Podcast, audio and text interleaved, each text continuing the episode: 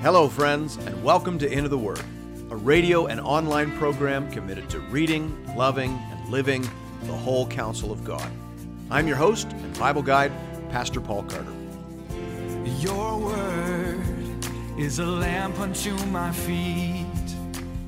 If you have your Bible with you, I'd love for you to open it now to 1 Corinthians chapter 8. I mentioned in the last episode that most commentators identify chapter 7, verse 1 as the start of a new section in the letter. It is a hinge of sorts wherein Paul moves from discussing his concerns, based on the interviews he conducted with the Corinthian messengers, to their concerns as contained within the letter that they sent. And you can see that hinge for yourself in chapter 7, verse 1. Now, concerning the matters about which you wrote. So in chapter 7, Paul deals with the first of their questions having to do with sexuality and marriage. And here in chapter 8, he appears to move on to their second question. Now, concerning food offered to idols.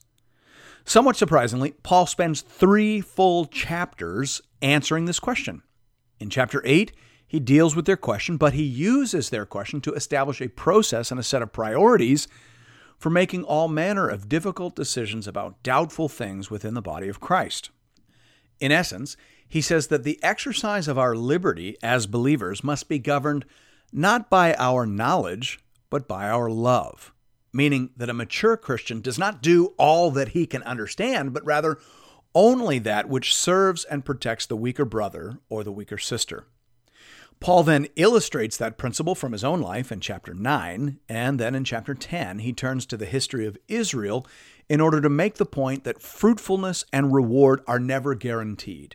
Many people get off to a great start, but fail to do much of eternal value because they lack self control. You have to keep your eye on the prize. You have to care more about the mission than you do about your immediate privileges and pleasures. That's where the argument will land. But for now, we begin at the beginning. Hear now the word of the Lord, beginning with verse 1. Now, concerning food offered to idols. In first century Roman Corinth, almost all meat would have been associated with idol worship to some extent or another. We need to remember that in the ancient world, people did not eat meat as regularly as they do today. Meat was mostly for special occasions, the fulfilling of a vow, or the celebration of a feast day or a holy day. And thus, the most common place to eat meat would have been in one of the large eating areas associated with one of the pagan temples. We have invitations actually from the Roman world wherein a wealthy individual invites some friends to join him in the courtyard of a local temple to share in the meat associated with one of his particular sacrifices. F. F. Bruce, for example, shares one of these invitations in his commentary. It says, Chaeremon invites you to dine at the table of the Lord Serapis at the Serapion, tomorrow, the 15th, at the ninth hour. Closed quote. That's the ancient equivalent of a neighborhood barbecue. How exciting. The, the problem, though, is that before the barbecue, prayers would be made to Serapis, and you would be expected to politely bow your head. And then, of course, there is the fact that the rest of the carcass would have been burned on the altar to Serapis as part of some sort of vow or worship offering. And so the question naturally arose Is it appropriate for Christians to involve themselves in such affairs? Now, on the one hand, we do want to be salt and light, don't we? Therefore, we mustn't allow fear and ignorant sensitivities to keep us on the sidelines when there is so much urgent work needing to be done. That was one side of the argument. But on the other hand, there were some stories in the Bible that suggested a certain caution with respect to these sorts of gatherings. Who can forget the story of the Baal of Peor? In that story, some very nice young ladies from the neighborhood invited the young men of Israel to a backyard barbecue that degenerated into a giant pagan orgy. That's not even close to being an exaggeration. You can read that story for yourself in Numbers 25. In verse 5 of that chapter, God called the nation to account. He said, Take all the chiefs of the people and hang them in the sun before the Lord, that the fierce anger of the Lord may turn away from Israel. Closed quote. In the judgment of God, this decision by the chiefs to allow the young men to participate in this particular festival was so terrible that the whole lot of them had to be executed on the spot. That story is in your Bible. And so we can well imagine that at least some members of the church in Corinth were eager to get an opinion from the Apostle Paul on this matter. That's the backstory behind their question in verse 1. I'll read it again and then carry on with Paul's answer. Now, concerning food offered to idols, we, we know that all of us possess knowledge. This knowledge puffs up, but love builds up. The ESV assumes here, and I think rightly, that Paul is quoting back to them some of the words and phrases they used in their letter. We know that all of us possess knowledge. This knowledge puffs up but love builds up. If the ESV is correct, then we can backwards engineer, as it were, the original letter, or at least make the attempt. Their letter must have gone something like this Dear Paul, we are facing a very difficult situation here in Corinth. We have to figure out how to handle this whole issue of pagan festivals, whether we should go or not. Of course, those of us with knowledge understand that there is no such thing as a pagan idol. But we have some weak and sensitive souls among us who are slowing the rest of us down. Would you be able to set them straight? Thanks ever so much, your loving friends in Corinth. oh, yes, Paul replies. We all possess knowledge, don't we? Usually just enough knowledge to make us dangerous to everyone around us. That's the gist of what the ESV is trying to communicate by means of these quotation marks. Now, of course, Paul doesn't denigrate knowledge here or anywhere else. In 1 Corinthians 1, verses 4 to 5, he says, I give thanks to my God always for you because of the grace of God that was given you in Christ Jesus, that in every way you were enriched in him in all speech and all knowledge. So, knowledge is a good thing, Paul says. And I'm very glad that you have it, but it isn't quite as important as you all seem to think. In 1 Corinthians 13, Paul will make this same point again, saying, and if I have prophetic powers and understand all mysteries and all knowledge, and if I have all faith so as to remove mountains but have not love, I am nothing. So, knowledge without love is worth nothing. In essence, the Corinthians have done here the same thing that they've done elsewhere with the gift of tongues. It will become clear as we read through the letter that just as they have overestimated knowledge, so too they have overestimated tongues. And so Paul responds by deprioritizing. He doesn't denigrate or deny, but he does demote. And interestingly, in both cases, he promotes love. We'll see that in chapter 13. Right in the middle of a conversation about spiritual gifts, there is this seemingly out of place chapter on love. But it's not out of place. Actually, it is perfectly placed because what Paul is doing is rearranging the priorities of the Corinthian church. He's saying, You have spiritual gifts in the front seat and you have tongues behind the wheel, but you've left love in the trunk. And so, what Paul is doing here is rearranging the car. We're going to put love behind the wheel. We're going to put spiritual gifts in general in the back seat, and we're going to put tongues in the trunk.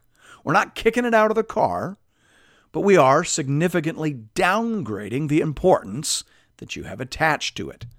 And that's what Paul is doing here. He's demoting knowledge as the be all and end all with respect to these difficult decisions about doubtful things.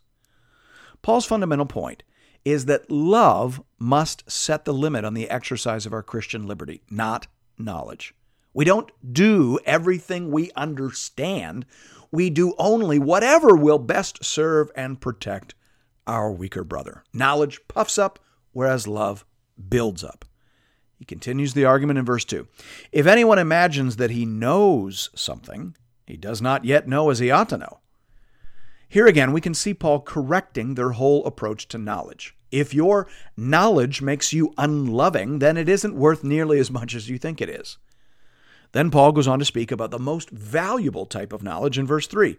But if anyone loves God, he is known by God. The pillar commentary is very helpful here. Commenting on verses 2 to 3 collectively, it says, The point is that they are infatuated with abstract theological or philosophical knowledge, but remain woefully deficient in their knowledge and love of God.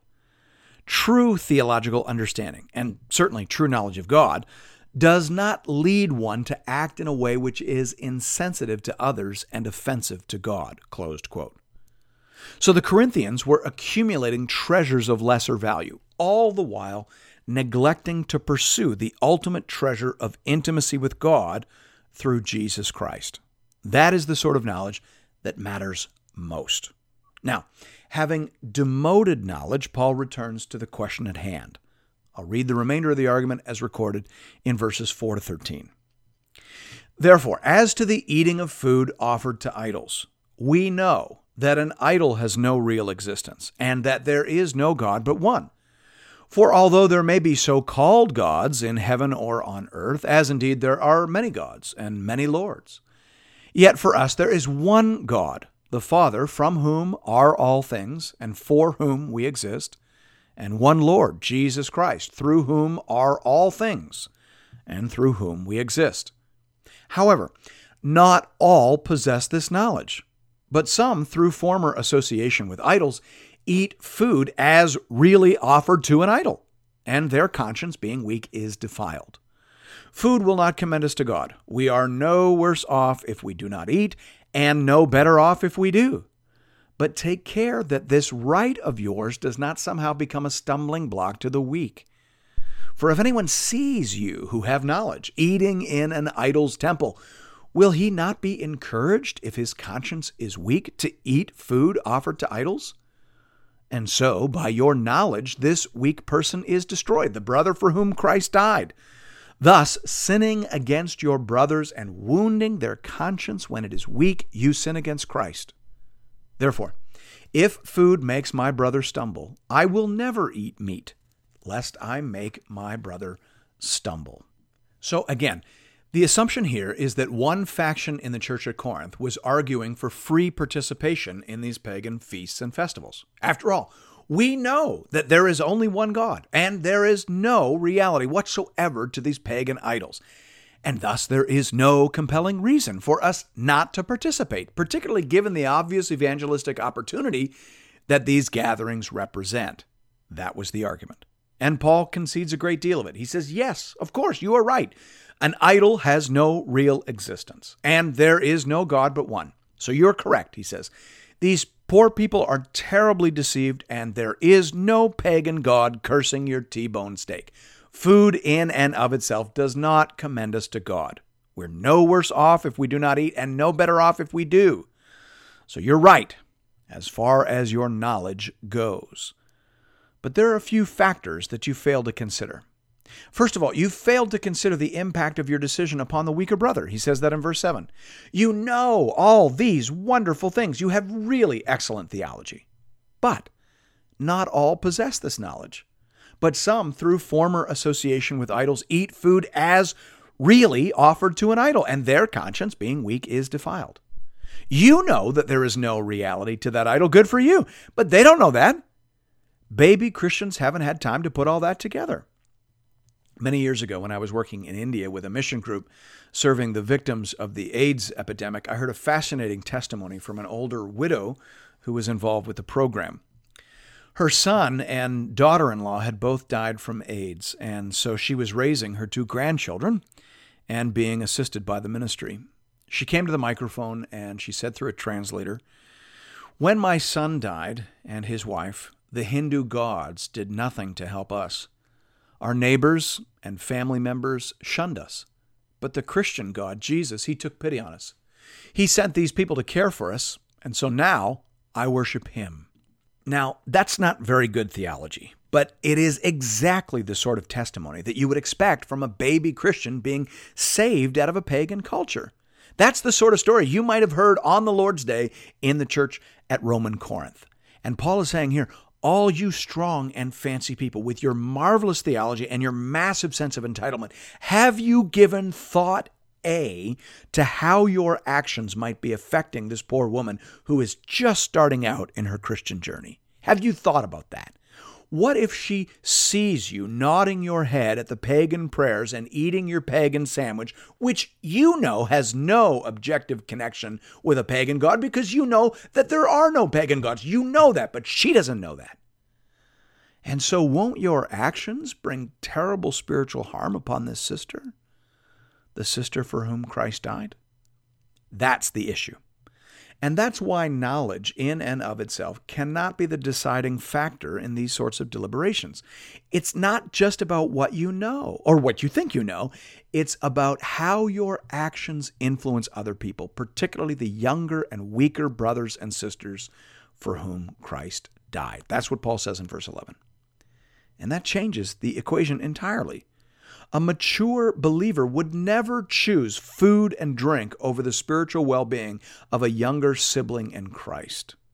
And so Paul concludes in verse 13 by saying, Therefore, if food makes my brother stumble, I will never eat meat, lest I make my brother stumble. Again, the principle here is that we don't do as much as we understand. Rather, we do only what serves, benefits, and protects our weaker brother. Love is the check on the exercise of Christian liberty, not knowledge. A point Paul will go on to illustrate powerfully by reference to his own life and ministry in chapter 9. Thanks be to God.